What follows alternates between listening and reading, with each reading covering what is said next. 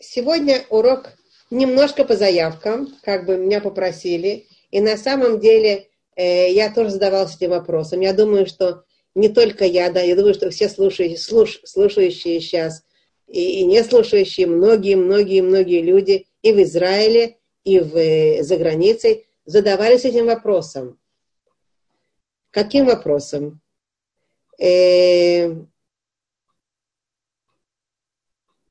Этот вирус, который в последнее время поразил весь мир, он в Израиле ведет себя по-другому, чем в других странах. Это вещи как бы известная, и даже я читала, много писали об этом в разных местах, в разных странах.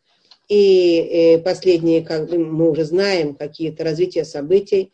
Мы знаем, что на удивление, в Израиле этот вирус ведет себя по-другому. Безусловно, потери большие. И наше сердце болит за всех больных, и за всех ушедших от нас, и за всех близких, которые остались. Сердце болит, и очень тяжело видеть и слышать. Было, может быть, сейчас еще тоже, но сейчас вроде бы полегче. Я не знаю точно, я не очень как бы информирована, что происходит сейчас точно. Но мы знаем, что это было очень больно слышать, как тысячи людей по всему миру уходят. Тысячи, не просто так, в один день. За день тысячи. Это страшно больно. И все-таки возвратимся к этому вопросу. При всем при этом, при всех болях и переживаниях, мы видим, что в Израиле ситуация на редкость другая, как бы удивительно другая. И это можно приписать реальным вещам. То, что правительство среагировало очень быстро, то, что Министерство здоровья работает хорошо, то, что службы медицины хорошие и как бы их патим, как-то говорится по-русски, внимательные. И справились с ситуацией, будем надеяться, что уже справились с Божьей помощью, справились с ситуацией хорошо. Но все равно при всем при этом задается вопрос, а как это может быть, что настолько такая принципиальная картина? Настолько. И все-таки у нас есть еще один вопрос дополнительный, который может быть связан. Это, что только сегодня, как я сказала, кому-то меня спросили, сегодня уже евреи первый раз, по-моему, первый день, может быть, вчера уже, или вчера, сегодня, первый день пошли, те, кто учат Тору, пошли в дома учения Батей Мидрашот учить Тору. А в Бет-Кнесет, в синагоге, в молитвенные дома еще так и не вернулись.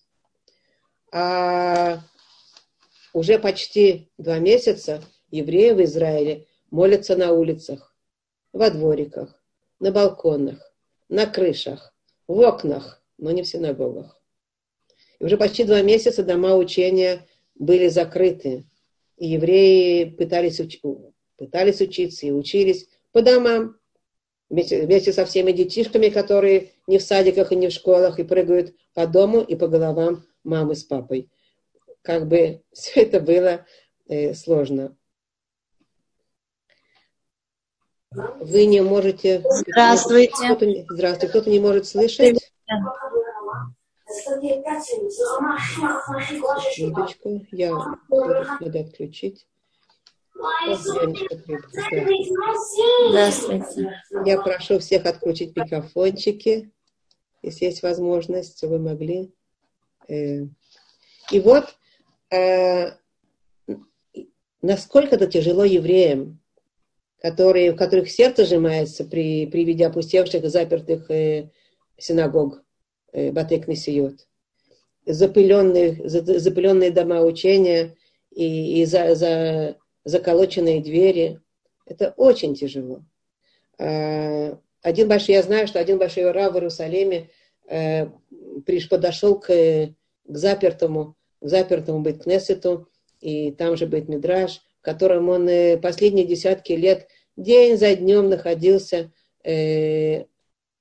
огромное количество времени и молился, и учился, и все остальные евреи приходили туда и молились, и учились. В Иерушалайме, Бет-Кнесет и Бет-Мидраш, дом учения и дом моления, в котором происходили постоянно, почти что 24 часа в сутки, молитвы, и учебы, и учения Торы. Это было и посменно, и есть люди, которые любили учиться и по ночам. И вот этот Бет-Мидраш, который десятки лет стоял вот таким образом, было полно евреев там, он запертый, заколоченные двери, пустой. И я знаю, что этот раввин, когда подошел к дверям этого Бет-Мидраша, он подошел в этот период, потому что сердце сжималось, и так тяжело, это такое тяжелое испытание для евреев, которые привыкли утром, днем, вечером ходить в Бет-Кнесет и приходить туда, открывать Гмару, открывать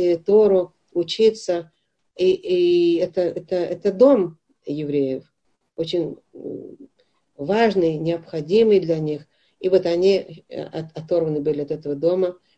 И он подошел, этот раввин, туда, и он начал плакать. Плакал около запертой двери. И долго-долго стоял там и плакал, и что-то говорил. А потом он начал в голос говорить: прости нас, Бет-Кнесет, прости нас, Бет-Мидраш, что мы не так себя вели, что, может быть, мы говорили пустые разговоры, может быть, думали не о том, что нужно во время молитвы. Прости нас, пусти нас снова и снова в своей комнате. Это была его мама прямо с плачем. Ну, и это понятно, когда он это, говорил, его кто-то заснял, и поэтому я знаю, что как это выглядело. Это все солидарны с этим страданием. Это раввин не просто пришел плакать и молиться около запертого Бет-Кнесета и Бет-Мидраша, потому что это огромное переживание, огромное страдание для евреев. Изгнание из своих святых домов. Просто изгнание из своих святых домов. И мы до сих пор потихонечку пытаемся восстановиться, и, может быть, уже откроются наши Бет-Кнесет, синагоги, и, может быть, уже можно будет вернуться к молитвам. Во всяком случае, пока что мы видим такую картину. И я хочу связать два этих факта, которые... Первый вопрос и второй рассказ подчеркивание о том, как больно и как переживает, какое испытание тяжелое для евреев отсутствие возможности пойти в Бет-Кнесет и пойти в Бет-Мидраш.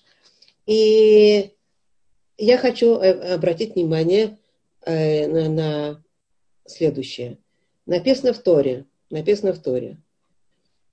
«Вело ава Ашем Элокеха лишмо эт Билам, вяафох Ашем Элокеха леха эта клала левраха». «Ки оавха Ашем Элокеха». То, что я зачитала, это фраза из книги Дворим в конце. «И не хотел Творец лишь слышать Билама». Билам – это тот Билам, который хотел проклять еврейский народ, а вместо этого сказал благословение, если вы помните, Парашат Балак в книге, в главе Балак. И вот не хотел Творец слышать Билама, и перевернул Творец тебе это проклятие на благословение, потому что любит тебя твой Бог. Эта фраза записана в книге Дворим. Творец нас любит, а поэтому он перевернул проклятие на благословение. Мы знаем, что Билам очень старался проклясть, но он благословлял. Гмара в трактате Санедрин пишет следующее. Амар Раби Йоханан, Баберкато шелето раша тельмад мая балибо. Сказал Раби Йоханан, в благословении этого негодяя из этого благословения этого негодяя выучи, что было в его сердце, что он хотел проклясть, но у него не получилось. И мы, когда читаем это благословение Билама, которое он хотел проклясть, что мы читаем?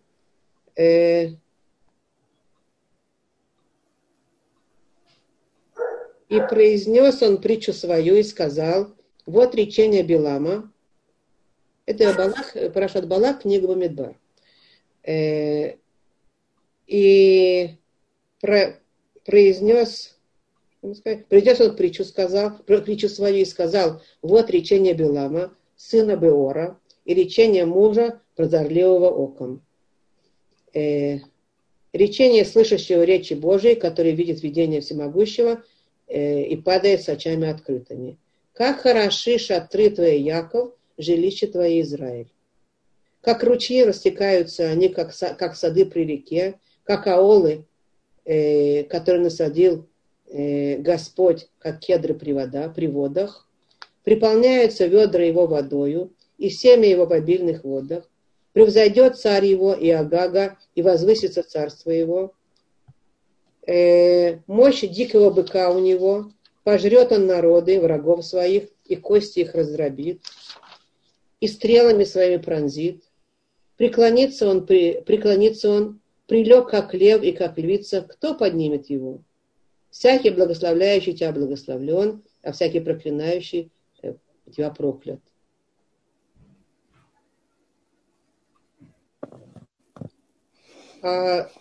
Из того, что написано, что сказал Раби Йоханан, мы можем понять, что из этого благословения вот такого человека, который хочет проклясть, мы на самом деле слышим, а что в его сердце, что он хотел на самом деле сделать. И вот написано дальше, что пояснение. Из его благословения мы видим, что он хотел проклясть. Во-первых, он хотел проклясть, как он говорит, как хороши шатры твои, Яков, жилище твое, Израиль. Матова алеха Яков, мишканотеха, Израиль.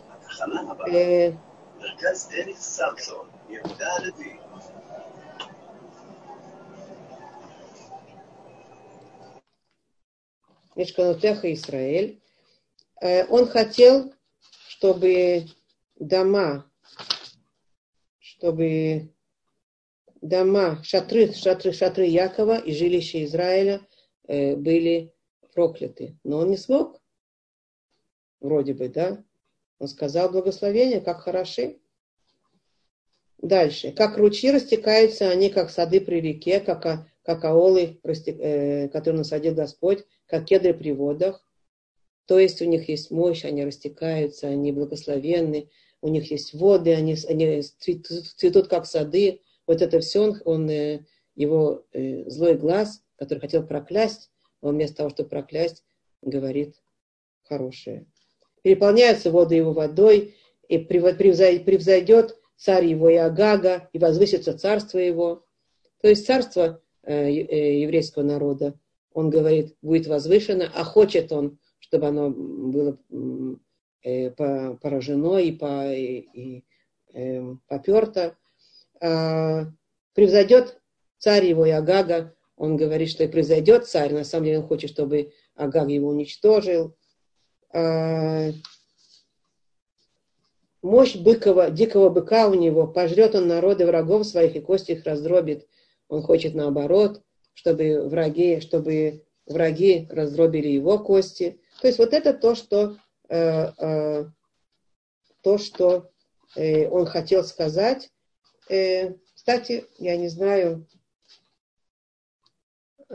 это поднимается ли у вас такая ассоциация или нет. У меня поднимается. Я всегда знаю, когда враг, который я знаю, как ко мне относится, когда я знаю, что он ищет, как на иврите такое выражение есть, мехапесут, ищет, где бы мне подножку подставить.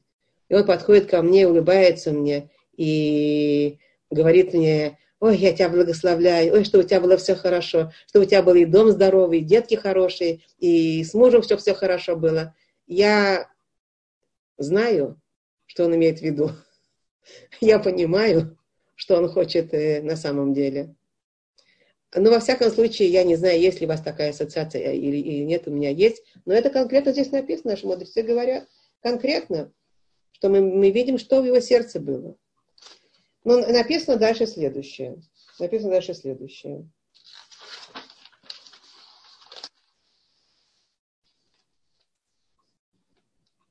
Поскольку Кадош Барух Ху, мы говорили, мы уже в книге Дворим мы сказали, поскольку Кадош Барух Ху любит еврейский народ, и он не хочет, чтобы его дети были прокляты вот этим негодяем, вот этим грешником, вот этим негодяем, он превращает, переворачивает его проклятие в благословение. И тут наши мудрецы задают вопрос. Ведь он сказал много благословений. Как бы он и проклял, и шатры, и дома, и там, кстати, дважды он говорит, как хороши шатры твои, жилища твои, Израиль. И по этому поводу тоже есть вопрос, почему дважды он говорит. Во всяком случае, дальше он говорит и о садах, и о насаждениях, и о взаимоотношениях с врагами. Все это мы читаем. Так тут много всяких благословений, которые он хотел проклясть, а на самом деле они превратились в благословения. А почему же написано «Уяафох брахали клала» в единственном числе? И тут по этому поводу наши мудрецы говорят. Вопрос есть, есть исследование наших мудрецов, есть ответ. «Амар Раби Аба бар Каана». Кулям хазроли клала. Вкусный батей кнесиот и батей мидраши. Шенемар. Ваяфо хашем элокеха лехайта клала лебраха. Кату клала вело клало. Клала азоти нишара браха. Сказал Раби Аба бар Каана, потому что все они вернулись к проклятию. Мы эти проклятия видим, как враги побеждали и уничтожали еврейский народ поколение за поколениями. Не уничтожили до конца, Барух Хашем, но сколько уничтожений было. И как царство...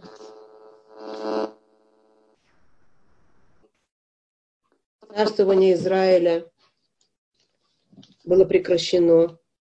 И мы знаем, что только в последние несколько десятков лет мы живем на нашей земле. А было изгнание какое. И тоже мы живем по-прежнему еще в изгнании. Но это еще один вопрос. Во всяком случае, мы на Эрец Исраэлю, мы можем, во всяком случае, чувствовать этот дух этой святой земли и видеть это, пойти молиться у остатка у стены плача, остатка нашего храма. А во всяком случае, и насаждения были уничтожены, и сады были перевернуты, мы это знаем из всех историй, которые были рассказаны нам о всех страданиях, о всех уничтожениях, и которые прошел еврейский народ и в этой земле, и во всех других местах, куда они были сосланы. Поэтому пишется конкретно. Это, кстати, то, что говорится Гмара, это еще до того, как знали все эти страшные вещи, которые происходили с еврейским народом. Мы сегодня уже в конце тысячелетий, в конце поколений, и мы уже видим назад большинство истории еврейского, почти всю историю еврейского народа, все его скитания, страдания и уничтожения. И как цари были, вместо того, чтобы, как сказано здесь, цари пожрут всех врагов, цари превзойдут всех врагов, цари. А у нас мы видели, что такого не было. Да? Поэтому еще тогда сказал Раби Аба бар Каана, а все они вернулись к проклятию. В конце концов, все вернулись к предыдущей форме, к проклятиям, то, что он имел в виду. Но все-таки написано, продолжает он, написано «клала вело клалот», одну клялу, одно проклятие он превратил в благословение, оставил благословением. Вот как перевернул, так оно и осталось благословением. И о каком проклятии речь?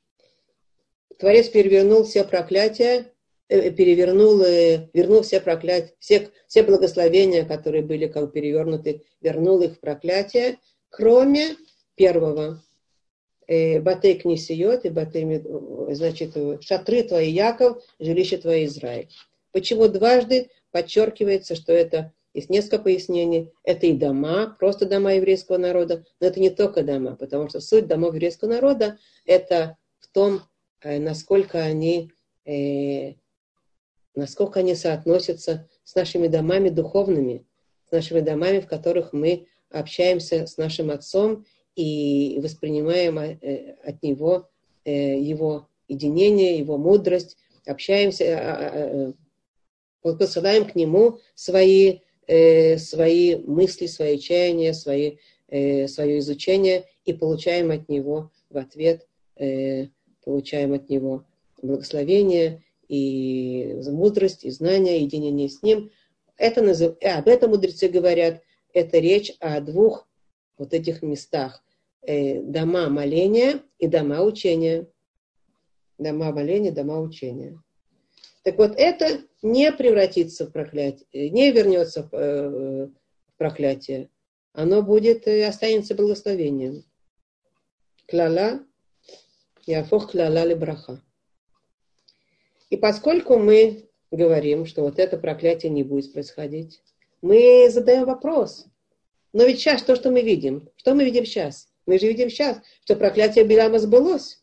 Нет у нас пока что домов учения и домов моления. Где же они? Мы видим, что они закрыты. Мы же своими глазами видим, что они закрыты. Неужели проклятие все-таки сбылось? Ответ на этот вопрос записан в книге Клеекар. Книга Клеекар была написана в 16-17 веке в Польше праведником по имени,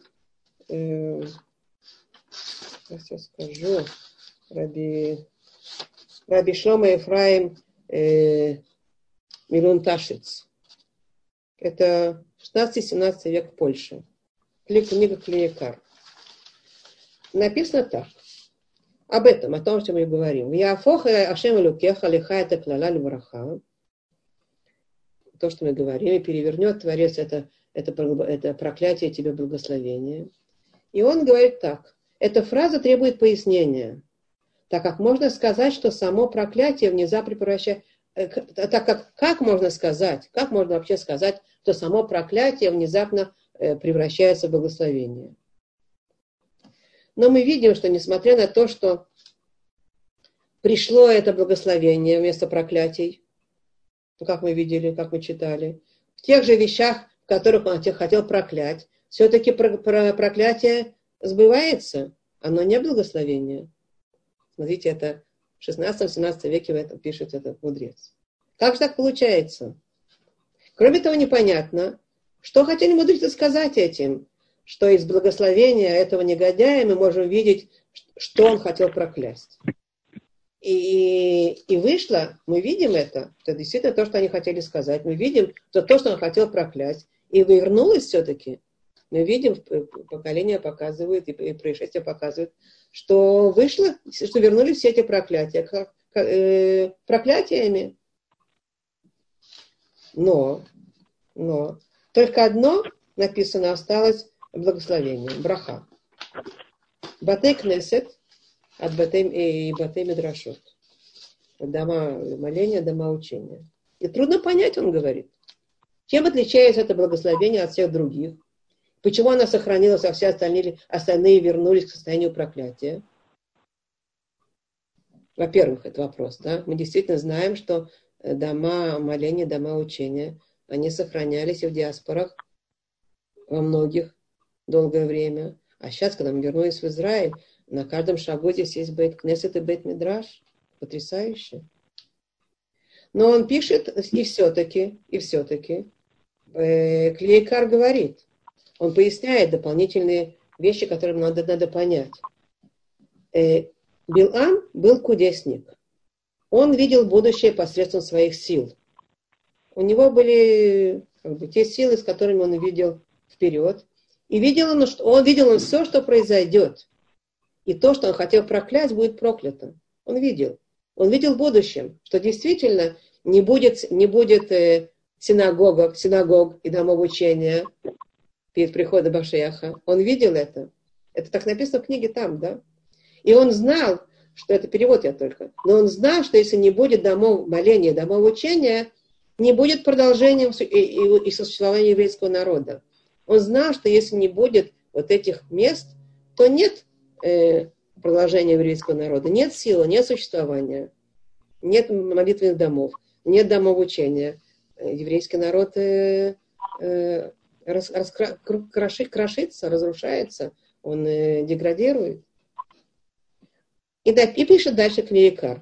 Известно, что Творец делает чудеса еврейскому народу. Просто чудеса. Переворачивает реальные, естественным образом происходящие события в какие-то совершенно неестественные. Так как мы видели чудеса раскрытия Красного моря, это неестественно. Так как мы видели казни, это было неестественно. Так написано, он пишет. Известно, что Творец делает чудеса еврейскому народу только в тех местах, где нет никакой возможности естественным образом перевернуть или толковать зло на добро. Но в месте, где можно притворить жизнь написанное другим образом, как бы перевернуть ситуацию. Написано так, как есть, читается так, как есть, понимается так, как есть, но Творец в это вкладывает другое происхождение событий. Он это делает. Он это делает. Там, где возможно, это делает. Это происходит как будто бы естественным путем. Я поясню, о чем речь. Я поясню. Дело в том, что, например, написано у нас, что когда евреи были в Египте и должны были выйти, то показался им звезда, такая звезда Роэ, так написано, и как бы спустилась на них, и она приносила проклятие. Так написано, что наши Хазаль пишут.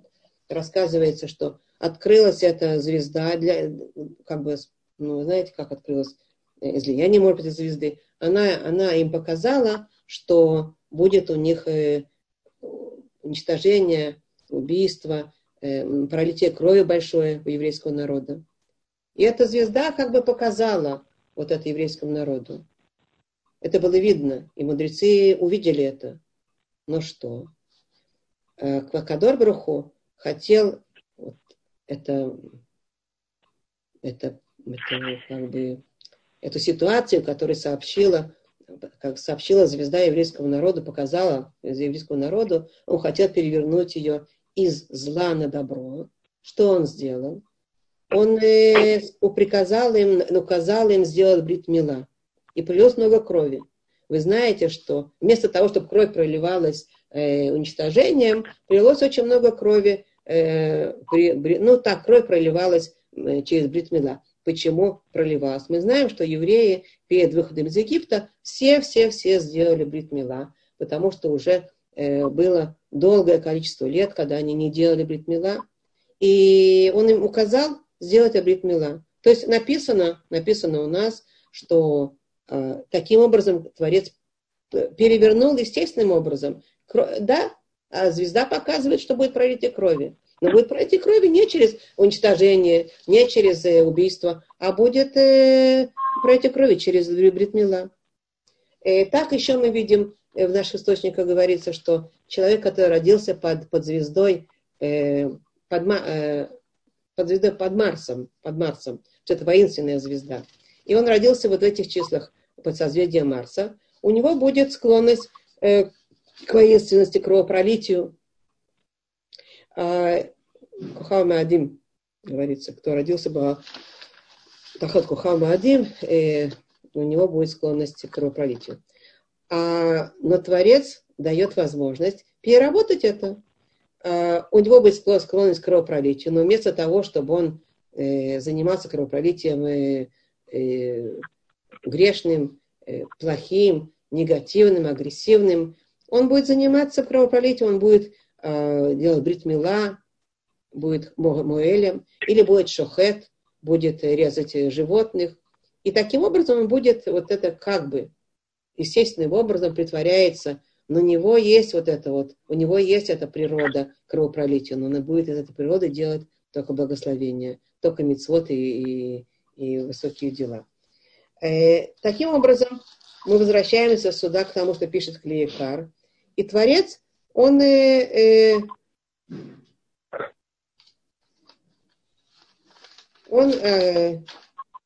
все те проклятия, которые были перечислены, и у него не было никакой возможности их перевернуть, они вернулись на проклятие. Не было возможности. Вернулись на проклятие. Но,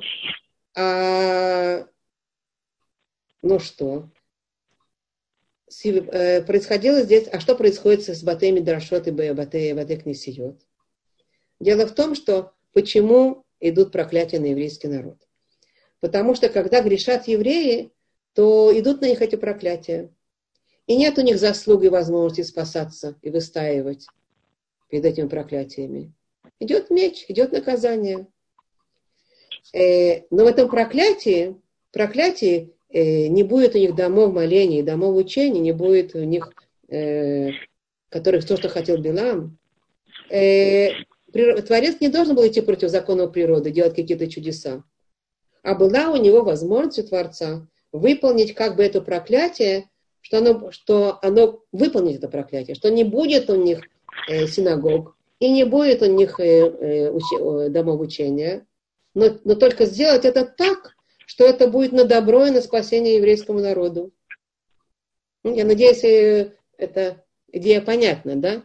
Что то же самое, та же самая клала, которая на самом деле существует, нет у нас. Действительно, мы видим ее глазами. Сейчас нет. Это очень больно. Но то же самое в этом идет добро еврейскому народу. Спасение и благословение. Почему это? И как это? Каким образом это происходит?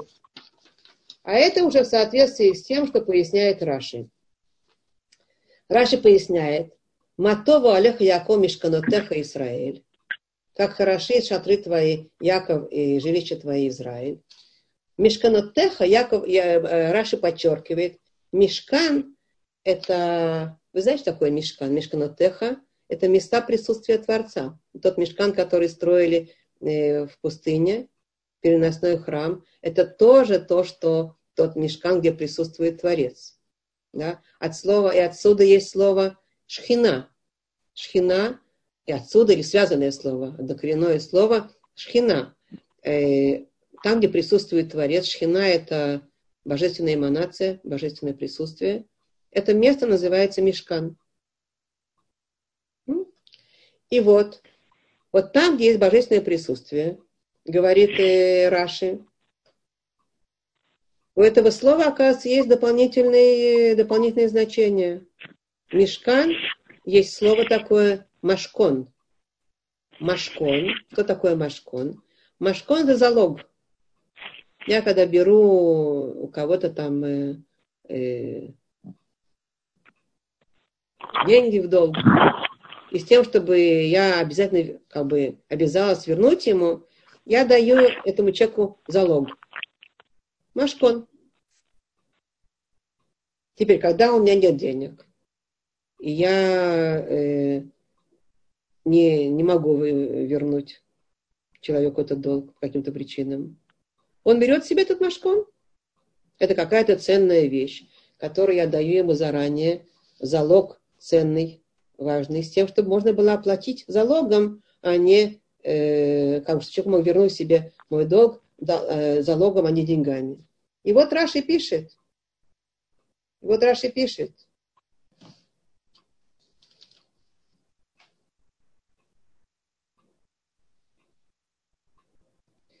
Что места присутствия Творца, мишкан, мишканотеха, это вот дома моления, дома учения, будут служить еврейскому народу машкон, залогом,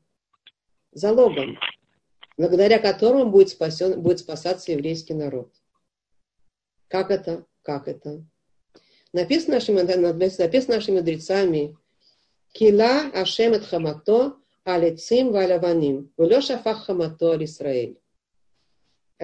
Вылил Творец свой гнев на дерево и на камни, а не вылил свой гнев на евреев, на еврейский народ.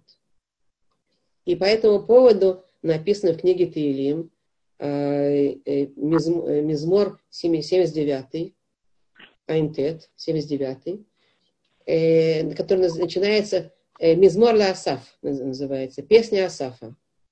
79-й Мизмор, Аимтет, песня Асафа.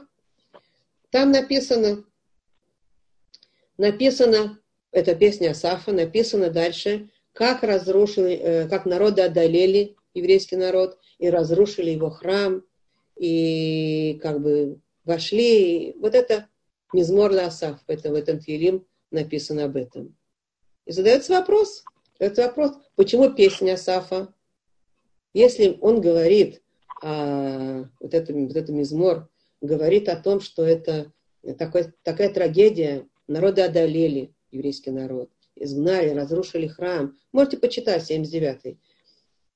Почему песня Асафа, а не плач Асафа? Подходит больше, чтобы об этом написано было, что это плач Асафа, это рыдание Асафа. Почему написано песня Мизмор? Мизмор, как мы поем, Мизморим, да? Мизморей Шаббат мы поем. Радостные песни ликования. Ведь народы захватили, разрушили храм. Как можно назвать это песней? А тут Раши говорит, ведь это действительно большое добро еврейскому народу, что гнев свой Творец изливает на деревья, а не на камни, а не на евреев. Как написано в книге Таилим, опять же, 124-й перек, 7-й пасук, Куф Кавдалет, пасук Заин. А пахнешь бар, ванахну немлятну. Пахнешь бар, железка разбилась, а мы спаслись. Что Раши пишет? Тот, у кого есть залог, отдаст его за свой долг. И не взыскивают с него деньги, потому что взяли залог. Тот, у кого есть залог камня и дерева, у Творца есть наш залог. Камни и дерево. Дома, в которых он присутствует, они называются залог.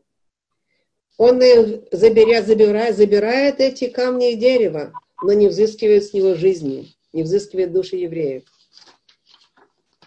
То есть, то, что сказано, что перевернет тебе Творец проклятие благословения, это значит то, что проклято было, проклятие сбывается.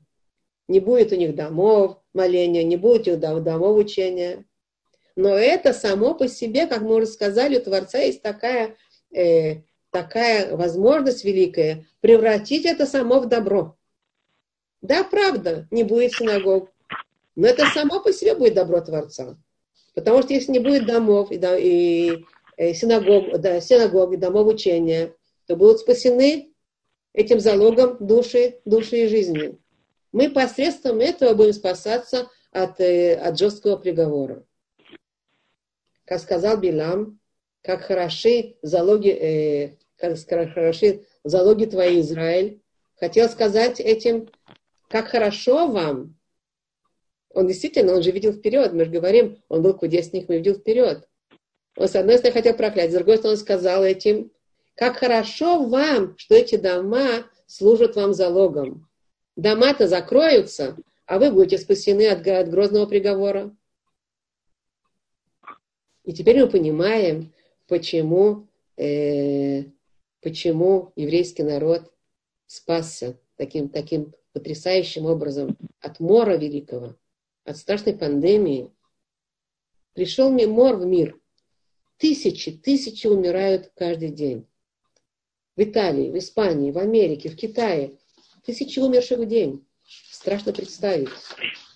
Какое же милосердие Творца, какая любовь к своим сыновьям, что он взял залог, но не уничтожил народ. Очень больно за каждого ушедшего, но весь мир же видит, что в Святой Земле совсем другой разговор Творца со своими детьми. Дома молений, дома учения закрыты. Это большое страдание для евреев. Но само это страдание, само это проклятие включает в себя огромное благословение Творца, так как этим Бог спасает нас. Так как написано, точно как написано вот в этой книге Клеекар Раби Шломо Ефраима Минунташиц в 16-17 веке в Польше, что он говорит, да, это будет проклятие, в нем будет заключаться великое благословение. Ответ на вопрос, наверное, есть. Понятно, что мы будем при этом говорить, что тут есть и наше правительство, и наши реальные какие-то вещи, и наше Министерство здравоохранения, и наши средства медицины, сеть медицинская, но мы же знаем, что за всем стоит Творец, и не просто это такой разговор с нашим народом. Мы видим это. Такая радость видеть любовь Творца к нам. Такая радость видеть, что Он изливает свой гнев в этом святом месте, в этой святой земле. Мы видим явно, как позакрывались дома, а это был залог. И вместо того, чтобы вот такой болезненный деньгами оплатить, мы оплачиваем вот этим переживанием, которое с Божьей помощью скоро кончится. Мы с масками и с 2 метрами расстояния между друг другом исправим наши прегрешения языка, наши прегрешения ощущения кухеводцем еды, что мы такие все можем, и всем управляем, и все наши результаты — это дело рук наших личных, наши ошибки глубокие в отношении к Творцу. Мы это исправим, и дополнительные ошибки, и удостоимся Машеха вскоре в наши дни с Божьей помощью. Это ответ на вопрос, который мы задали и спросили. Кто-то хочет высказаться? Я, может, кто-то хочет спросить, сказать. Кто-то хочет что-то спросить, сказать или продолжать дальше? Не хочется, нет? Амэн, спасибо, Нахон. Амэн. Хорошо, мы будем продолжать дальше. Следующее... Это по заявкам. Меня спросили такой вопрос, как это объяснить. И вот есть, я слышала это от раввина одного большого в Израиле, и я вам передала просто то, что я слышала.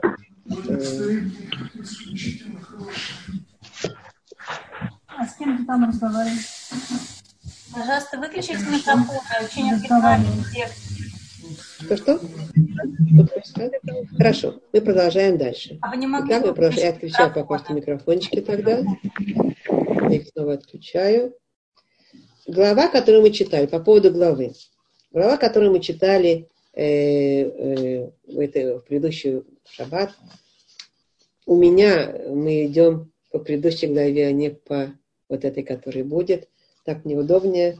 Так я больше успеваю узнать и прочитать, и подготовиться. Я надеюсь, вам это не очень мешает. И вот глава, о которой мы говорили, Парашат Эмор. Мы читали Парашат Эмор, глава Эмор. Глава Эмор называется, продолжает нам рассказ о святостях.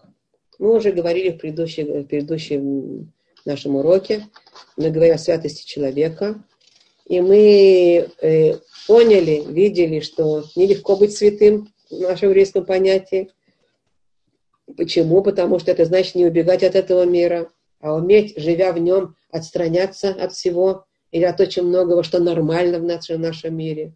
Если нормально, я чуть-чуть повторяю, чуть-чуть одно, пару предложений. Если в нашем мире нормально сплетничать, злословить, быть сфокусированным на своей выгоде и наживе, гневаться и держать себе зло, мстить, жить в общем плане, в интимном плане, как хочется, с кем хочется, а не как правильно. Есть то, что хочется, а не только кошерное. Не соблюдать субботы, потому что хочется чего-то другое. В бассейны там, и в театре, и куда-то еще. Одеваться, как хочется, нескромно, так как не так, как хочет от нас Творец. И так далее, и тому подобное. Если в нашем мире вот это нормально, то мы, я надеюсь, что я выражаю мнение многих и всех, во всяком случае, хотелось бы, мы, евреи, хотим быть ненормальными. В таком случае мы хотим быть ненормальными. Так как если вот так, как мы сказали, нормально, нам это не подходит. Ни в коем случае. И вот это значит, что вот такое наше поведение, жить нормально, жить святым, быть святым в глазах Творца, делать как бы неестественные для нас вещи, не автоматические, не привычные, не легкие, а делать то, что хорошо и правильно. При всем том, что мы, в конце концов, получаем от этого огромное удовольствие и любим, и знаем, насколько это приятно и хорошо. При всем этом это преодоление, это определенные... Мы не идем спонтанно, мы не живем автоматически, не живем как хочется, а живем так, как надо. Вот это все значит и прилепиться к святости Кадош Барух Ху. И именно в нашем мире, по отношению к близкому, по отношению к Творцу, и стараться быть святым, как написано у нас, «Кадош, к душим тиюки, кадош они». Будьте святы, потому что я свят. Как мы говорили на предыдущем занятии, я заложил в вас свой стержень, свою божественную душу. Этот стержень, вы должны к нему прислушиваться и по нему себя вести, и преодолевать всю эту шелуху и все эти наросты, которые не подходят этому божественному стержню. Будьте святы, как я свят. И вот в следующей главе, которую мы прочитали сейчас, Эмор, продолжаются удивительные вещи от святости. И речь о праздниках. Написано, то опять же есть еще дополнительные вещи, которые написаны. Я хочу подчеркнуть именно одну из основных тем, которая в этой главе отражается, это наши праздники, о шаббатах и праздниках. И вот, что написано. Написано здесь так. И сказал Господь Моше, говоря, говори с сынами Израилевыми и скажи им, праздники Господни, которые вы должны называть священными собраниями, вот праздники мои. 6 дней можно работать, а в 7-й день суббота покоя. Собрание священное, никакой работы не делайте. Это субботня Господня во всех местах поселения вашего. Вот праздники Господни, священные собрания, которые вы должны соблюдать в назначенное для них время. Первый месяц, 14-й день месяца, сумерки Песа Господу. Мы знаем, что месяц Нисан, есть 4 возможности Рош Ашана, начало года. Месяц Нисан считается началом года по исходу евреев из Египта, по формированию еврейского народа. И вот... Поэтому называется первый месяц. В первый месяц, 14-й день месяца, сумерки Песа Господу. Господу и так далее. 7 дней ешьте опресноки. Дальше перечисляется. Все праздники один за другим, по порядку. Тут будет у нас и Песах, и отсчет Омера, и Шавуот, и Рош Ашана, и Йом Кипурим, и Суккот. И дополнительные праздники, намеками здесь говорятся, на праздники, которые потом исторически были, сформировались. Это Ханука и Пурим, они здесь тоже намеками появляются. Во всяком случае, речь о праздниках. Поэтому иногда эта глава называется Парашат Муадим. Глава Эмор называется иногда Парашат Муадим, глава праздников. И вот, секундочку, что-то у нас... Сейчас я это отключу. Так. И вот надо сказать следующее о святости. Творец пишет здесь конкретно, дается нам, что это священные собрания. Что такое за святость вот этих праздников? И тут надо сказать, что есть три плоскости святости. Святость, первая плоскость, это святость людей. Мы говорили о святости людей. Вот мы как раз об этом говорили. Что в душим тию кикадош они. А второе, это святость мест. Место. К душатамаком. Святость места. А третья святость, это святость времени. К душатазман. Святость времени. Тора нам рассказывает о трех видах святости, которые может быть в людях, должна быть в людях, может быть во временах, должна быть, есть во временах, должна быть во временах. И есть в местах, в плоскости, в местности, и должна быть в этих местах. Если кто-то когда-то интересовался общими философскими понятиями об этом мире, он знает, что везде описаны субстанции времени и места.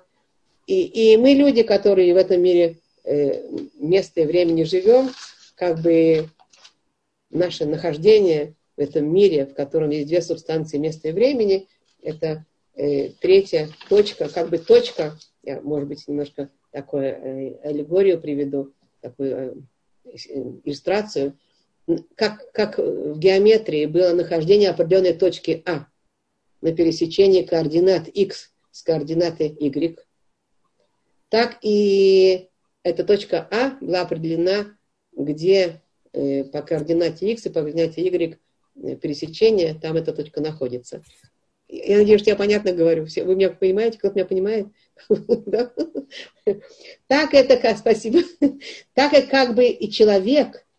Человек, это как бы символизирует человека, который всегда находится в каком-то определенном месте и в определенное время. Мы всегда четко определяем, когда мы люди, как мы люди живем в этом мире, мы четко знаем, в какое время мы находимся и в каком месте мы находимся. Ну, я не знаю, где каждый из нас находится. Я нахожусь в Уфаким, по такому-то адресу точному, конкретному, и в такое-то время. Вот сейчас время у меня 8:15. Каждый знает. И я там вот мы находимся. Всегда мы определяем вот это место и время. Это одна из субстанций. Ну и кто я? И кто я в этом месте и времени? И поэтому Тора нам конкретно рассказывает, я вернусь, это философские понятия, но понятно, что все философские понятия, они никак не будут, и все правильные философские понятия, это правильное в данном случае, не будут никак опровергать то, что дано нам Торой. Есть три субстанции в этом мире. Человек, время и место. И у каждой субстанции есть святость. У еврея есть эта святость, которую он должен из себя все время ее обнаруживать и усилять, и расти в этом направлении. У времени есть эта святость, которую тоже надо обнаруживать и усилять, и делать. И у места есть эта святость, которую тоже надо знать, обнаруживать и усилять. И я сейчас приведу пример о месте, например. О месте. О человеке мы уже говорили. О месте. Все мы знаем, что в этом, как бы, по месте, да, вместе. О святости мест все мы знаем, что есть известные места, святые. Известно у всего мира, что мы живем в Эрец ха-Кодеш. И нам, конечно, должно быть известно, что мы живем в Святой Земле. Эрец ха-Кодеш, Святая Земля. А что Иерусалим, это Ир ха-Кодеш, святой город. Да? И что Котель, это святое место, часть святого храма, который еще большая святость. и что в святом храме был жертвенник, и стоял он около святого святых, самое святое место, да, там, где Эвен Шатая и Эвен Штия, который, значит, камень, треугольный камень, да, все вещи мы об этом когда-то говорили, но я просто напоминаю. И все это я перечислила сейчас, вот эти святости, мест, которые мы знаем, и они сгущаются, святость идет, сгущается, еще больше святости, пока не доходит до самого этого места, на которое, к сожалению, есть сегодня претензии не только евреев к месту еврейского храма, а еще претензии других народов. Мы знаем, арабы там поставили свои мечети, другие народы. Ну, будем надеяться, что с Божьей помощью наш храм быстро восстановится, и мы уже будем там производить священные работы. И, кстати, еще по поводу мест святых, мы все знаем, что иногда мы едем на могилы праведников. Там, где захоронен праведник, там тоже есть концентрация этого души праведника, каким-то образом, которое связано с его могилой. И понятно, что это место делами этого праведника, оно будет более святое. И мы на эти святые места ездим молиться. Так вот, сегодня я возвращаюсь. Я просто описала, что есть святость места. Мы подробно не будем об этом говорить. А сегодня подробно поговорим о святости времени. Оказывается, что время — это не только те часы, которые показывают нам, когда вставать, когда лечь, когда обедать, и когда работать, и когда отдыхать, и когда сеять, и когда собирать пахоту, и так далее. Это не только времена года и исчисления месяцев. Тора нас обучает, что время имеет свои круги со своими особенными значениями. Есть круги недельные, которые начинаются с шаббата, завершаются Йом Шиши перед шаббатом, до следующего шаббата. И есть круги месячные, которые начинаются с Рош Ходыша и завершаются в конце Ходыша, с началом нового Ходыша, нового месяца. И есть круги годовые, которые начинаются с головы года, с Рош Хашана, и они кончаются концом года, началом следующего года, главой следующего года. И есть круги семи годовых, которые начинаются с Шнат Шмита, с года Шмиты, и кончаются в конце этого года. Один год, правда, каждый раз. Каждые 7 лет у нас есть Шнат Шмита. Там есть особенная к душам, мы знаем. Эта душа связана с землей и с произрастанием этой земли. А есть круги лет времени нашей жизни, которые начинаются с рождения и завершаются днем смерти. И, кстати, день смерти более значим, чем день рождения. Вчера мы праздновали Лаг ба-Омер, день смерти Рабби Шимон бар Йохай. И странно, почему празднуется день смерти. В день смерти более естественно, что он был покрыт трауром, покрыт печалью. А почему день смерти Рабби Шимон бар Ашби, Рабби Шимон бар Йохай, такое ликование и такое празднование, и вообще законы траура снимаются, даже у нас есть сейчас законы траура, которые снялись в Лаг ба-Омер. Можно музыку слушать было, и можно было постричься. Почему это так? Это какое-то странно, это парадоксально? Нет, это не парадоксально. Рабби Шимон бар Йохай был таким великим праведником, и так завершил свою жизнь, и так сделал вот эту значимость человека. Поэтому мы говорим, что значимость человека определяется больше его днем смерти, чем днем рождения. Потому что день рождения, это еще неизвестно, как проживет человек. хорошо, что он родился, Барух Ашем, дается ему возможность, дается ему потенциал, но вот в день смерти мы будем видеть, что он сделал, что он создал, что он сам собой сделал. И такой великий праведник, как Рабби Шимон бар Йохай, он, уходя в тот мир, он завещал всем не быть в трауре по дне его смерти, а быть в великом ликовании, великой радости.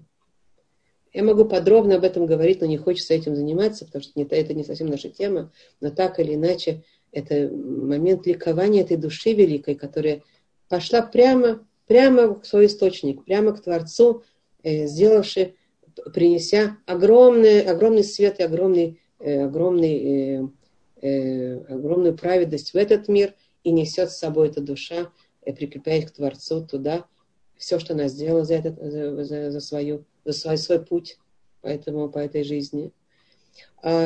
И вдобавок та великая Тора, книга Зоар, которая с его смертью она открылась и распространилась, и дала евреям новый свет и новые знания, дополнительные, как бы не новые знания совершенно, а те глубокие знания, которые заложены в сокрытой Торе. И это тоже дало свет в мир, и поэтому зажигаются огни, зажигаются костры.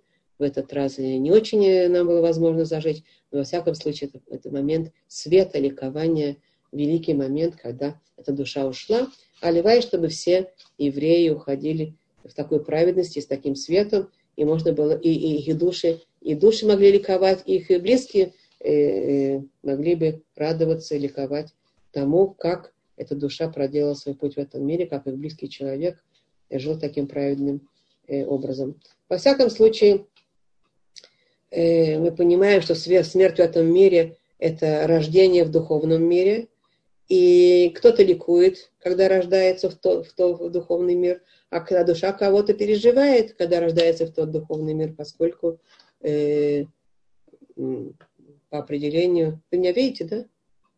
Да, вам видно? Видно меня, да? По определению, тот, кто не сделал не проделал этот путь в этом мире так, как полагается, так, как правильно, так, как надо, он возвращает свою душу туда, и душа, видя все, куда она вернулась и чего она не сделала, конечно, ее охватывает большое переживание. Ну, это еще один вопрос. Мы можем здесь помогать нашим ближним, мицвот, который мы делаем, мишно, который учим, на подъем души и так далее, и скор, который говорим, и кадиш, который говорим. Во всяком случае, вернемся к временам. Внутри каждого круга, внутри каждого, вернемся к жизни. Внутри каждого года, каждого круга и каждого года, внутри каждого года есть остановки, которые нас останавливают от привычного бега по жизни. Это как бы эти остановки, как заправочные станции. Мы останавливаемся, заправляемся духовной энергией и продолжаем жить дальше до следующей остановки. И так вот эти круги, которые мы описали. У каждого Рош-Ходыша, и у каждого праздника, и у каждого шаббата есть вот эта остановка, и мы заправляемся этими божественными, шефа и луки называется, и божественной энергией, божественным светом, излияние в наши души специально для того, чтобы мы могли заправиться и получить ту духовную энергию для следующего продолжения нового круга. Поэтому у нас сказано, что каждый шаббат от того, как человек провел этот шаббат, зависит, как пройдет его дни недели, как пройдет его следующая неделя за этим шаббатом. И так каждый шаббат. Мы просто, на простом человеческом уровне, мы все знаем, кто выполняет шаббат и кто знает, чувствует вот это ощущение. Мы все прекрасно знаем, с какой радостью мы зажигаем субботние свечи и говорим: «Ой, Барух Ашем, наконец-то шаббат пришел, ой, как хорошо». Это так хорошо, это так или так приятно душе человеческой. И начинается заправка. Мы подключились к заправочной станции. Это потрясающее ощущение, потому что действительно человек, который прожил вот так живет с этими шаббатами, он выходит в следующую неделю с новой энергетикой. Он выходит как после хорошего, как это по-русски говорится, заправочная, батарея, заправил энергию, подключился к этому матэн, как это по-русски говорится, матэн? Кто-то мне скажет это слово, матэн? Наши перефонечки. Зарядное устройство. Как? Зарядное устройство. Заряжающее устройство, да.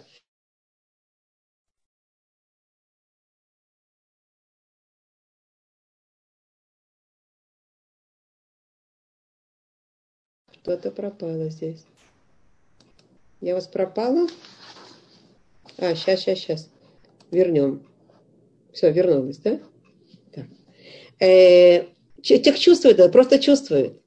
Человек, который выполняет шаббаты и знает, уже умеет получать это, подключаться к Творцу и получать то, что Творец с такой любовью на нас пускает, он знает, что такое шаббаты для него. И он никогда в жизни не применяет хас и шалом обратно к жизни без шаббата. Человек, который еще не знает, что такое шаббат, он еще может крутить носом и говорить, это шаббат, мне бы там в бассейн, мне бы там туда, мне бы там сюда. Он просто не знает, такой человек не знает, что он теряет, и насколько это энергетическое заполнение происходит. Но это, опять же, не только...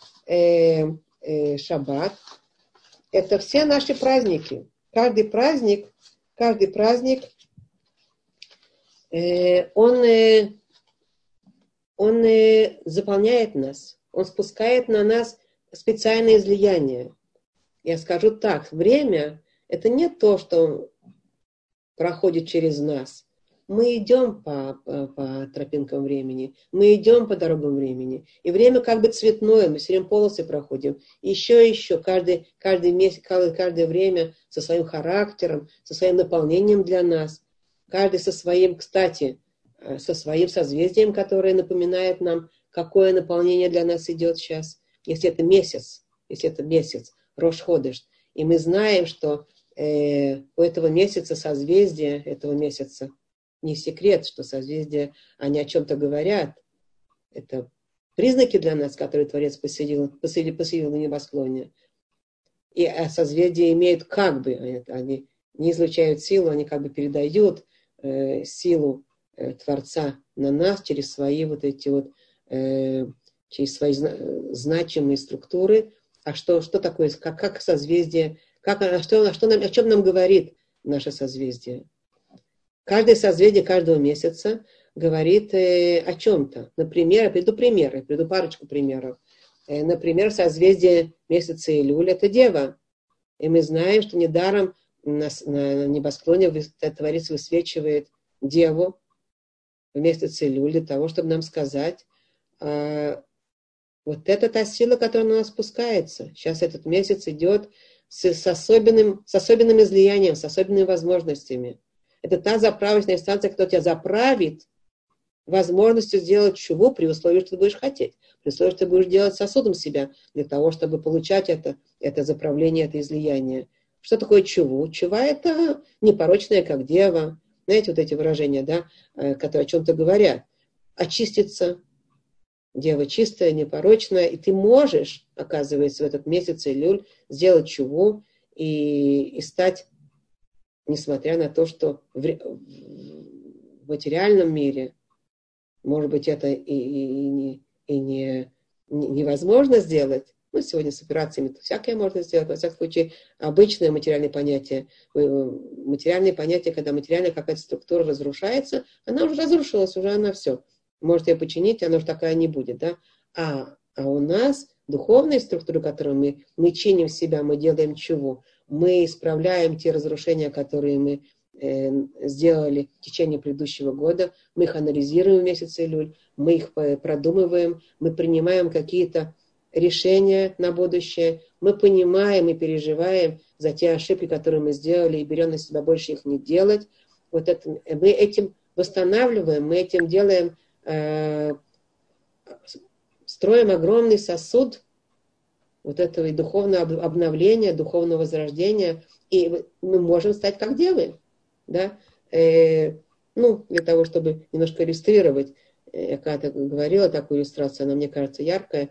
Если разбитая ваза, она разбилась, и она уже совершенно, значит, ни к чему не пригодна, надо только выбросить эти осколки, то в духовных мирах, если я буду возьму эти осколочки этой вазы большой, и один к одному их приклею, и я их сделаю так, что сделается снова замечательная ваза, но она вся будет из вот этих осколочков, которые приклеены, то вместо обычной вазы, которых таких много в магазинах, 1000 в магазинах, у меня будет антиквариат, у меня будет редкое создание, у меня будет вот эта ваза, сделанная из мелких кусочков мозаики, которые будут так склеены. Это как бы иллюстрация того, как Творец смотрит на наши склеенные вазы наших действий, которые мы склеиваем. Это гораздо более ценная ваза. Эта ваза стоит стоит нашей работы, нашего склеивания, наших поисков, наших вот этих вот исправлений великих, да. Поэтому месяц Элюль, я опять возвращаюсь, это Дева появляется на небесах. То можем, для чего Творец нам это делает? Для того, чтобы мы могли подойти к следующему месяцу, который тоже высвечивается на небесах. Месяц Тишрей, какой признак посылает Творец и какое излияние спускается с небес. Излияние взвешивания суда этого человека, взвешивания всех действий правильных и неправильных, мицвот или нарушений, хас вешалом. И вот эта чаша, вот эти чаши весов, весы, созвездия месяца Тишрей, это весы, они так и высвечиваются, всем известно, любому астрологу, как это называется по-русски, да? Кажется, это так называется. Любому звездочету известно, как он, что месяц Тишрей появляются весы на небесах, и как раз это символизирует нам: смотрите, я вас взвешиваю. Я взвешиваю, в соответствии с этим даю вам заправляю вас на следующий год своей судьбой, своим здоровьем. В Рош ха-Шана определяется, какое будет здоровье, какая будет парноса, какие будет скитаться или будет проживать хорошо, спокойно. Мы читаем это в молитвах Рош ха-Шана, чтобы напомнить нам, что это такое за день, что он создает. Будет здоровым или будет больным, будет жив или будет не будет жив. Вся судьба определяется в месяц Тишрей, в Рош ха-Шана, когда взвешивается человек. И мы это знаем. Об этом можно говорить еще немножко, потому что Творец дальше дает дополнительные остановки еще для тшувы. Если что-то не получилось, так и ближайшая остановка с тшувой, с раскаянием. Если ближайшая остановка Йом-Кипур, там, где Творец еще дает возможность, еще раз очищает нас и делает Йом-Кипур как бы такое глобальное очищение тем, кто сделал себя сосудом в ту меру, как ты сделал, это происходит. Йом-Кипур очищает, очень сильная очистительная сила. Для чего всего это Творец делает? Мы видим уже связь. Он хочет, чтобы мы, его дети любимые, получили как можно лучшую судьбу, как можно лучшие возможности, лучшую жизнь в этом мире. И поэтому он дает нам возможность целый месяц до этого сделать чего, чтобы мы могли к этому взвешиванию наших действий прийти в достойном состоянии. Поэтому это то, что говорится о праздниках. Но я хочу еще обратить ваше внимание на очень интересную вещь. Слово «моэд». Каждый праздник называется «моадим». Написано, пожалуйста, «Эль Моаде Ашем». Ашем тикро там бамаадам. Моадим. Моэд это, ну, мы говорим хагим, а в Торе написано моадим. Моад. Моадим. Моэд. Так, кстати, шаббат тоже называется моэд. Потому что сразу же после этого пишется, описывается о шаббате сначала, а потом уже о всех остальных праздниках. Мы говорили, вот праздники Господни, которые должны называть священными собраниями, вот праздники мои. 6 дней можно работать, а в 7-й день суббота покоя, собрание священное. Никакой работы не делай. Значит, шаббат тоже моэд. Так вот, задается вопрос, что такое моэд? Это праздник или шаббат? И что это такое вообще? Наши мудрецы обращают наше внимание на корень этого слова. Моэд от слова вад. Моэд вад. Знаешь, что такое вад? Тот же самый корень. Моэд это вад. Что такое вад? Это вадат ирурим. Слышали какое-то? Иногда подавали на какие-то комиссии пересмотра. Вадат ирурим. Вад. Вад это... И любой вад – это встреча, это собрание какое-то, собираются, встречаются вместе и вот, значит, общаются, договариваются. Это для этого существует ваадим, всякие, значит, встречи. Время, как бы понятие основное – это время встречи. Это основное понятие – время встречи. Ну, время встречи, понятно, нам говорится там числа. Вот такие праздники, значит, такое-то число, в такое-то число. Время встречи. Какой встречи? О какой встрече речь? И почему шаббат тоже встреча? С кем мы встречаемся? Дело в том, что действительно мы встречаемся. Мы встречаемся каждый раз, когда мы выполняем эти... В чем святость всех этих праздников, в чем она заключается? В том, что у нас есть встреча с Творцом. Мы встречаемся к Кадош Баруху. Мы встречаемся с Творцом. Каждый шаббат мы встречаемся с Творцом. Шаббат это моэд. Мы встречаемся с Творцом. Нас назначил такое-то число, в такой-то день, в календаре мы смотрим. Назначена встреча. Встреча с Творцом. Вот сейчас шаббат на встречу с Творцом. Вот сейчас праздник на встречу с Творцом. Мы встречаемся, с кем мы еще встречаемся? Мы, может быть, встречаемся через Творца. Встреча с Творцом – это основная. И когда мы с Ним встречаемся, это близкая встреча. И можно понять, почему Он тогда спускает в нас эту святость, святость времени. Дает нам это излияние, которое Он хочет дать. Каждый праздник Он хочет нас спустить, особенное излияние каждого праздника. Он хочет нас наполнить. Он хочет, чтобы мы сделали сосудом для этого принятия, этого излияния. Для Творца это великая, великая радость видеть, что евреи, его дети подготовились, сделали себя сосудами для принятия его излияния. Ему хочется дать, но ему хочется, чтобы еврей сделал себя сосуд, не какой-то разбитый и исковерканный, а тот сосуд, который может принять это излияние, и оно будет его впитывать, и он хочет дать. И вот в этом заключается единение между евреем и Творцом – это встреча, великая встреча. Кстати, мы говорили в прошлый раз, что святость человека связана с огромным количеством действия. И мы говорили, что очень много мицвот в предыдущей главе. Мицвот действия, делай так и делай так, потому что святость создается действием. Так и в праздники, и в шаббаты. У нас тоже конкретно есть те действия, которые мы делаем с тем, чтобы мы сделали себя сосудом для восприятия этой святости, чтобы мы получили эту святость, чтобы мы... А это через действие. Поэтому в этой главе тоже очень много мицвот. В этой главе 69 мицвот. Обратите внимание, что если... Сколько глав Торы, да? И 613 заповедей всего-всего-всего. Так 69 это... 69 или 62? Я что-то не помню точно, я могу ошибиться, может, я случайно ошиблась. Сейчас я проверю, я себе записала. Сколько мицвот описывается? 63. Вот, извиняюсь, я не помнила. 63. 63 заповеди.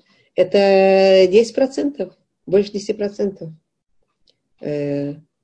всех заповедей в этой главе. Это о праздниках, о шаббатах. Мы знаем, что праздники шаббата отличаются выполнением большим количеством заповедей. Барух Ашем, наше счастье, что мы делаем себя сосудами для восприятия, для этой святости от времени, которое нам Творец изливает. А по временам, как мы сказали, каждый месяц сливает на свое излияние, а праздники тоже. Каждый праздник — это особенная заправочная станция, особенное излияние святости, вот этой чистоты духовной, этого наполнения, которое дает нам праздник. Какое? Мы знаем, что праздник Песах, он дает нам излияние этой силы освобождения, силы геула, выхода из рабства. Мы празднуем выход из рабства, к ним готовимся, мы знаем, когда готовимся. И мы чувствуем это выход из рабства и получаем это излияние сверху. Силы, еще духовные силы, еще святость, еще возможности нашей души выходить из рабства. И мы выходим. А праздники,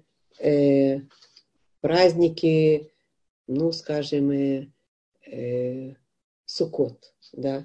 Суккот — это праздник любви, праздник ликования сердец, большой радости, потому что Суккот идет уже после Рош ха-Шана, Йом-Кипур, а потом Суккот, когда мы очищены, когда мы обновлены, когда мы обнимаемся с Творцом в его суке, это объятие буквально ликования, вот этого великого духовного ликования любви, единения, радости великой, когда снимаются столько всяких очистков с души, клепот. Душа ликует, душа чувствует эту радость великую. И мы знаем, тоже можем почувствовать даже, люди, которые... Какая атмосфера в суке? Сука, она как магнит. Заходишь в эту суку, и невозможно выйти из нее. Она как магнит, ты примагничиваешься этим светом, этим теплом, этой радостью, этим добром Творца, которое прямо там ты чувствуешь своей душой, если при условии, что сделал сосуд, конечно. Человек, который не сделал сосуд, он ничего не почувствует. Зайдет, выйдет, подумаешь, какой-то шалаш. К сожалению, поэтому для этого надо обязательно сделать себя сосудом для восприятия этого излияния. И так каждый праздник со своим излиянием. Я не буду сейчас об этом подробно говорить. Мы уже эти праздники проживаем и знаем. Во всяком случае, с кем мы встречаемся, опять же, ответ на наш вопрос, с кем мы встречаемся. Мы встречаемся, во-первых, с Кадош Барух Ху. Во-вторых, мы встречаемся сами с собой. Мы встречаемся с нашими близкими, совсем другими встречами. Не просто так встретиться, покушать и посмеяться, и, может быть, даже посплетничать, и там еще что-то. Когда мы встречаемся на встречах наших шаббатовых праздников, мы можем встречаться глубокой встречей, энергетической встречей, встречаться со всеми нашими душами, со всеми нашими близкими душами, да, со всеми нашими близкими, не душами, живущими, нашими близкими. Мы встречаемся с нашими детьми, встречаемся с нашими мужьями, мы встречаемся с нашими родными, все в свете вот этой большой встречи с Творцом. Мы встречаемся со всеми. Раньше люди все евреи ходили пешком в Иерушалаим храм, поэтому эти праздники называются Регалим, ноги, Регалим, три регеля, чтобы встретиться с Творцом в храме. Сегодня, к сожалению, у нас нет такой возможности пойти пешком в храм, в Регалим. Но, может быть, скоро уже будет с Божьей помощью. Аливай, аминь. Скажите аминь, с Божьей помощью.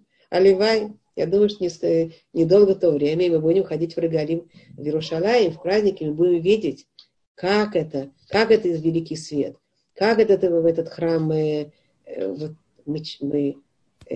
знаете, огромное количество евреев шло в храм, в Регалим. И они все помещались в одном храме. Стояли, как написано, чудо было в храме, да, стояли тесные, в тесноте, а поклонялись, кланялись Творцу, было место. Это чудеса вот этого паломничества в храм, вот этого Рогалим в храме. Это время быть вместе, быть объединенными между нами, быть объединенными Творцом, быть объединенными этим светом. Это время во имя вот этого, как бы, большой святости, которую мы создаем и воспринимаем от Творца, как мы уже говорили, святости времени. Наши праздники – это не формальности. Как мы привыкли к праздникам, знаете, разные другие праздники, они формальные, как бы назначили какое-то число. Ну, не обязательно, я не говорю, я не понижаю ценность этих назначенных чисел. Вполне возможно, что у них есть тоже свое место, но где-то что-то произошло, где-то какая-то там День Победы там, или чего-то еще. Мы тоже что-то вкладываем, но это совсем другое. Если мы встречаемся на празднествах, которые нами придуманы, то это будет, как часто люди это делают, да?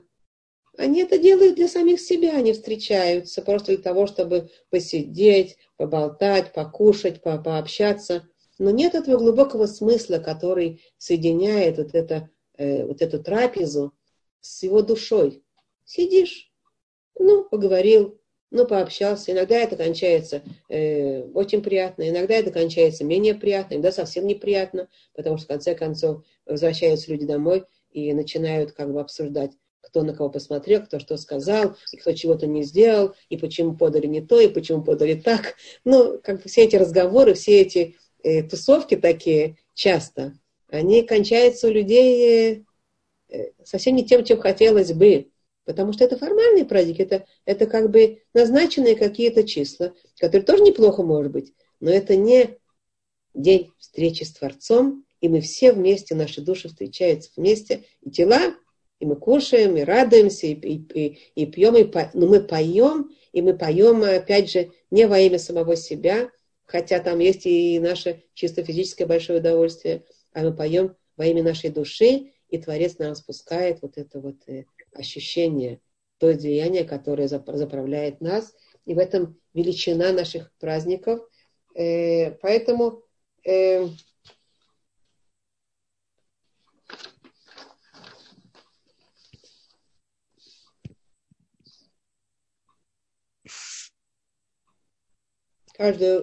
дается нам каждый раз счастливая возможность встретиться вместе во имя этого праздника, с Творцом вместе, наполниться энергиями, дать Творцу то, что он от нас ожидает.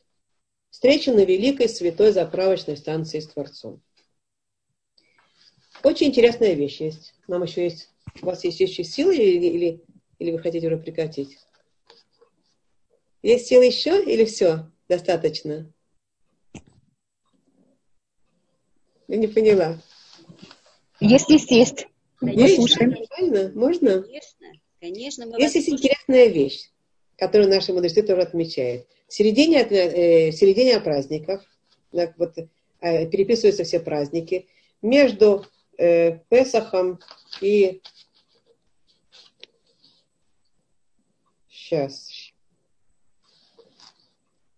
Между Песахом, Шавуот и между Рош ха-Шана, вот в середине. Здесь, при описании я говорю. Тут примерно 40 с лишним псуким есть. И в середине внезапно, совсем не кстати, появляется следующая фраза. Как бы не кстати, да? Мудрецы наши обращают на это внимание. Переписывается там, вы можете почитать, там все праздники. Вот это такое число, и то делай, это не делай, и то, значит, такие работы там не делай, а вот это делай, и вот такое, значит. И вот прежде чем написано, говори сынам Израиля следующее. В 7-й месяц, в 1-й день месяца, да будет вас покой, напоминание о трубном звуке, священное собрание. Трубный звук, мы понимаем, что это Рош ха-Шана. И вот как раз в 7-й месяц, это месяц Илюль, месяц Тишрей слиха, 1-й день месяца Рош ходыш Тишрей. Как раз до этого есть фраза следующая. А когда будете жать жатву, на земле вашей, не дожинай до края поля своего, когда жнешь, и опавшие от жаты твои не подбирай, бедному и пришельцу оставь это, я Господь Бог ваш». Ну и тут наши мудрецы сразу спрашивают, Раши сразу спрашивает, «Мара а катув литна бэмца регалим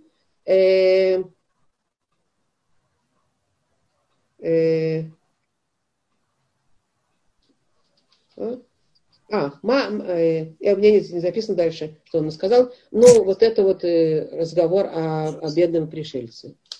Да.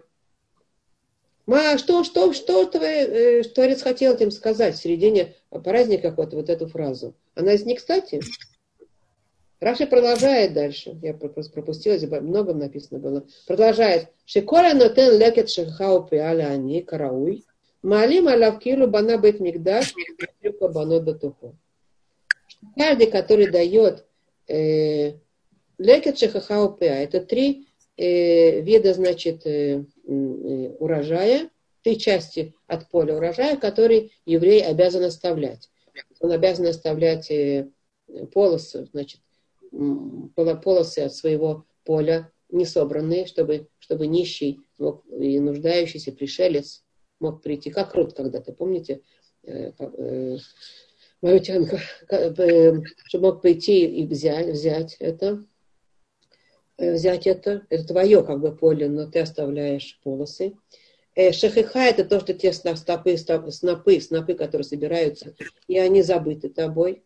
Ты не возвращайся, и эти снопы не подбирай, оставь их на поле. Вот этим пришельцам, нищим, нуждающимся. И те колосья, которые падают, когда собирают колосья, так часть собирается, а потом много-много падает по краям. И человек, если это его поле личное, но мое поле как бы, мое поле, я работал, вложил свои усилия, свой пот, свои деньги, и все это выращивал. Я возвращаюсь, я забираю, собираю все, чтобы не было там такого бесхозного наброшенных колосья, которые я не собрал. Это нет, говорит Тора. Нет, оставь это.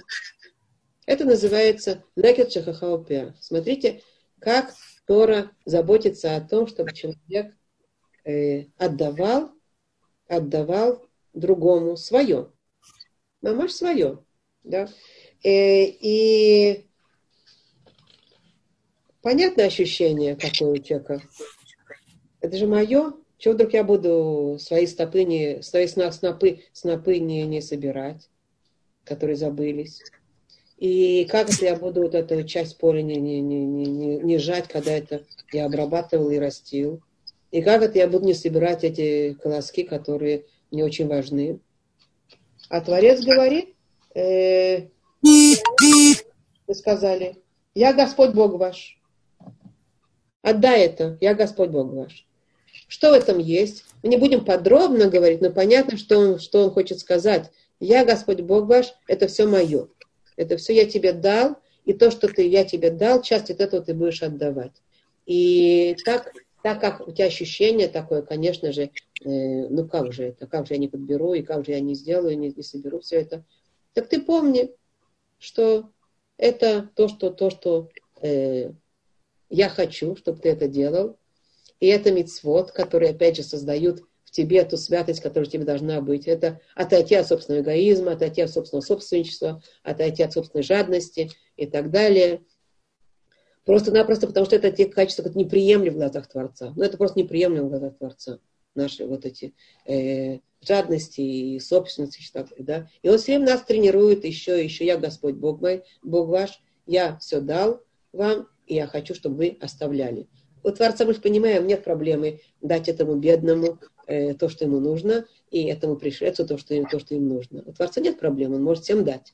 Но он специально дает нам эти задания по жизни.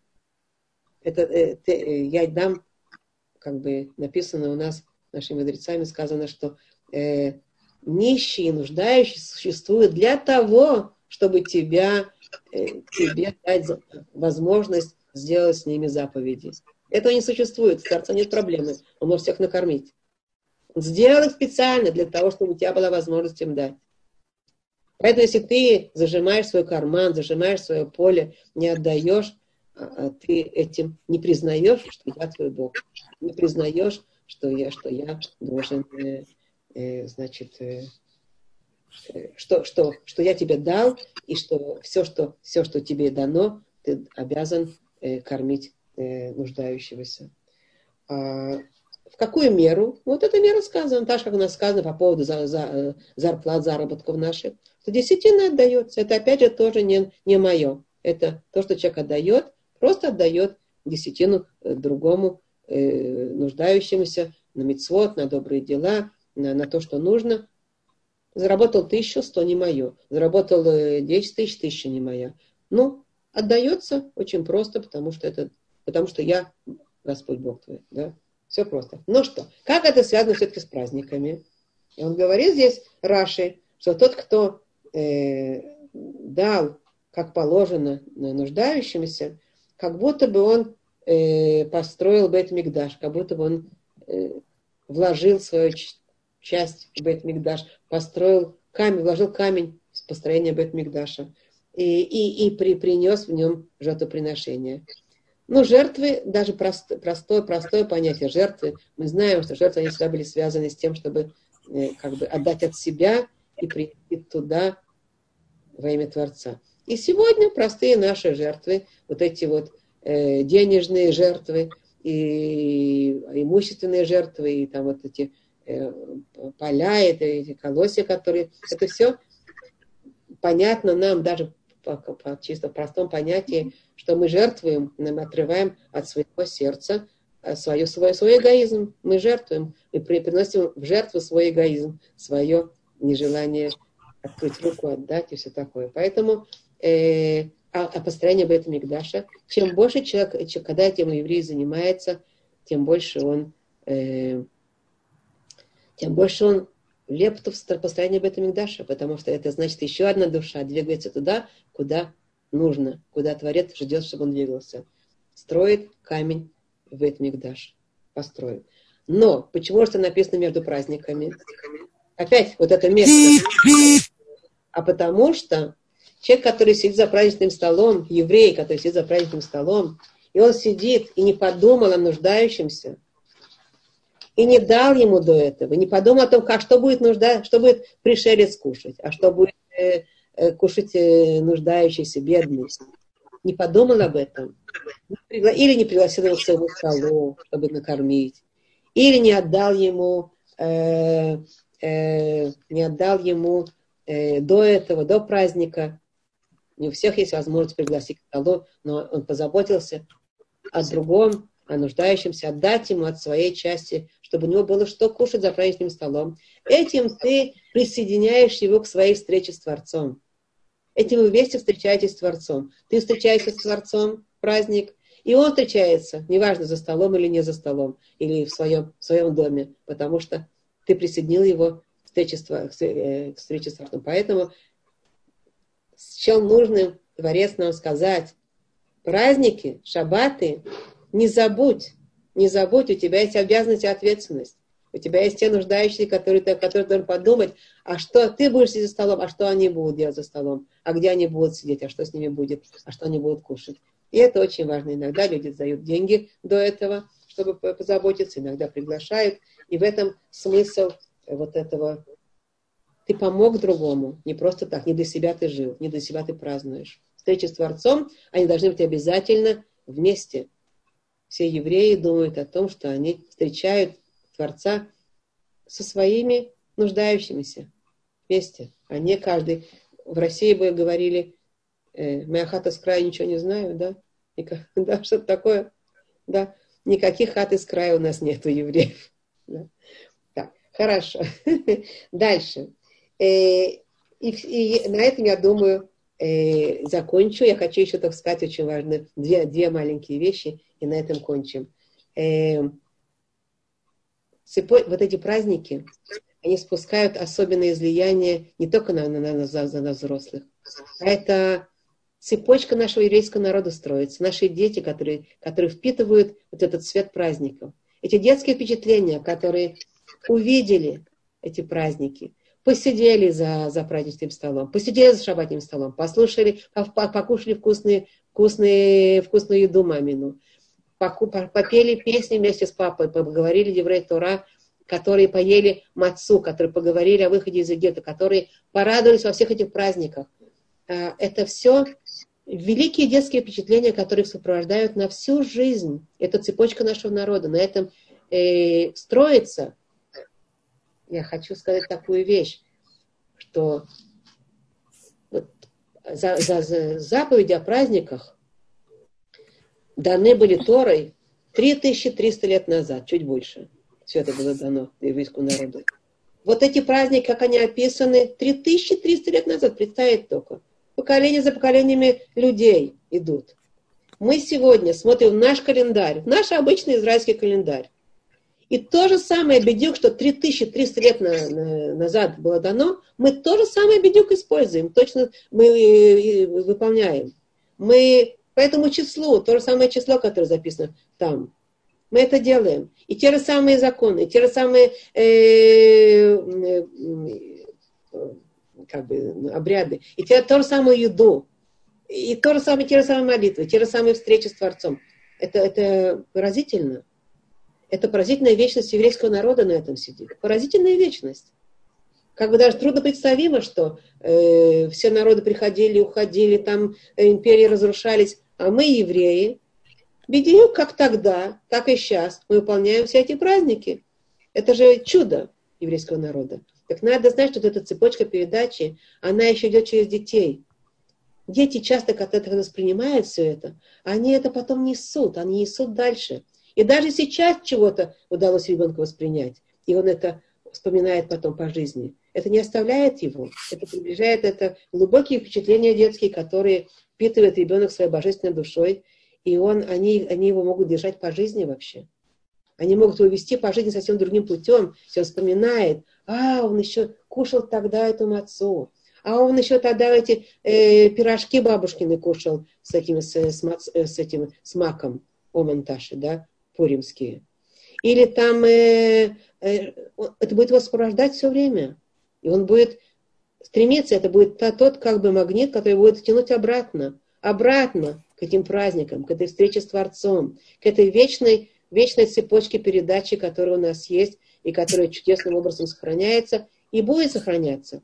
И поэтому очень важно, вот наши дети, которые воспринимают детские впечатления, они иногда будут очень глубокие, очень яркие, когда они связаны с вот этой чувствительной, великой и маленькой, великой и маленькой детской душой. Она не маленькая, она великая, но он очень молоденький, а он воспринимает этой великой душой такие важные вещи, которые будут его вести по жизни, и он часто будет из-за этого находить свой путь обратно к этой вечной цепочке передачи еврейского народа и встречам с Творцом, именно через эти праздники. Поэтому праздники и шаббаты — величайшая сила.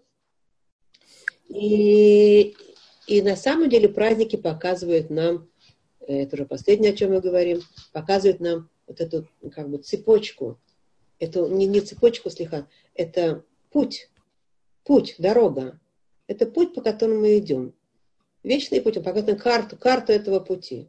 Откуда мы идем, куда мы идем, откуда я пришел, куда я иду, постоянная связь с тем, куда я иду.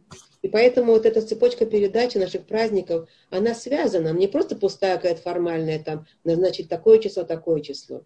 Она связана глубокими понятиями. От Песаха. К Песаху мы подготавливались, мы знаем, что мы подразумеваем, когда подготавливаемся к Песаху. Мы подготавливались к выходу из Египта во всех его аспектах. Не просто как народ от народа ушел, а в аспектах выхода из Египта личного. И мы потом считаем Омер. Мы отсчитываем эти дни, в которых мы сейчас находимся. Почему мы отсчитываем? Потому что мы хотим продвинуть свою душу дальше, по этим ступенькам качеств необходимых. Что с тем, чтобы прийти к празднику Шивот сосудом, который воспримет излияние праздника Шивот. А праздник Шивот наполняет нас дальше, наполняет нас на все эти месяцы, которые идут потом, а потом мы уже готовимся к Рош ха-Шана. И это все цепочка вот этих глубоких понятий, с которыми мы не просто формально радуемся, а это карта по нашей жизни. Шаббаты, праздники, Рош-Ходеш, Рош-Ашана, все это карта нашей жизни. Мы идем по карте нашей жизни. Откуда мы идем, мы знаем. И куда мы идем, мы тоже знаем. Это все наполняет великой радостью, великим смыслом и великой святостью. И в этом заключается святость времен. Но на самом деле святость времен — это одна из частей святости, вот этих трех аспектов святости, которые есть. И мы воспринимаем это еще, и создаем святости тех мест, в которых мы живем. Знаете, у нас написано, что дома человека, стены дома человека могут рассказать о нем, если бы они могли говорить. Человека уже нет, а стены дома, где он жил, они пропитаны тем, что он делал в этом доме. Да? И это очень важно. Соединение вообще между местом и временем и человеком, и особенным образом, особенное святое соединение может быть иллюстрировано тем, что святое святых в самый святой день Йом-Кипур, это день-время, вместо святое святых в храме, а священник Аарон а-Коэн, или другой священник, делал самые священные работы единения с Творцом святое святых. И соединялась великая святость Коэна и его работ с местом святое святых и временем Йом-Кипур. Это единение в какой-то мере, в мини-каком-то размере, мы все время делаем по нашей жизни, в мини-размере. У нас все время по жизни мы соединяем, создаем место, создаем святость времени, создаем святость человека и воспринимаем Творца в соответствии с этим. Вот это наша карта нашей жизни, какой мы идем и как наши дети могут идти. И так вот мы с Божьей помощью придем к вечному единению времени и места, и Творца, и наших, и нас. Да? Это по поводу недельной главы и святости.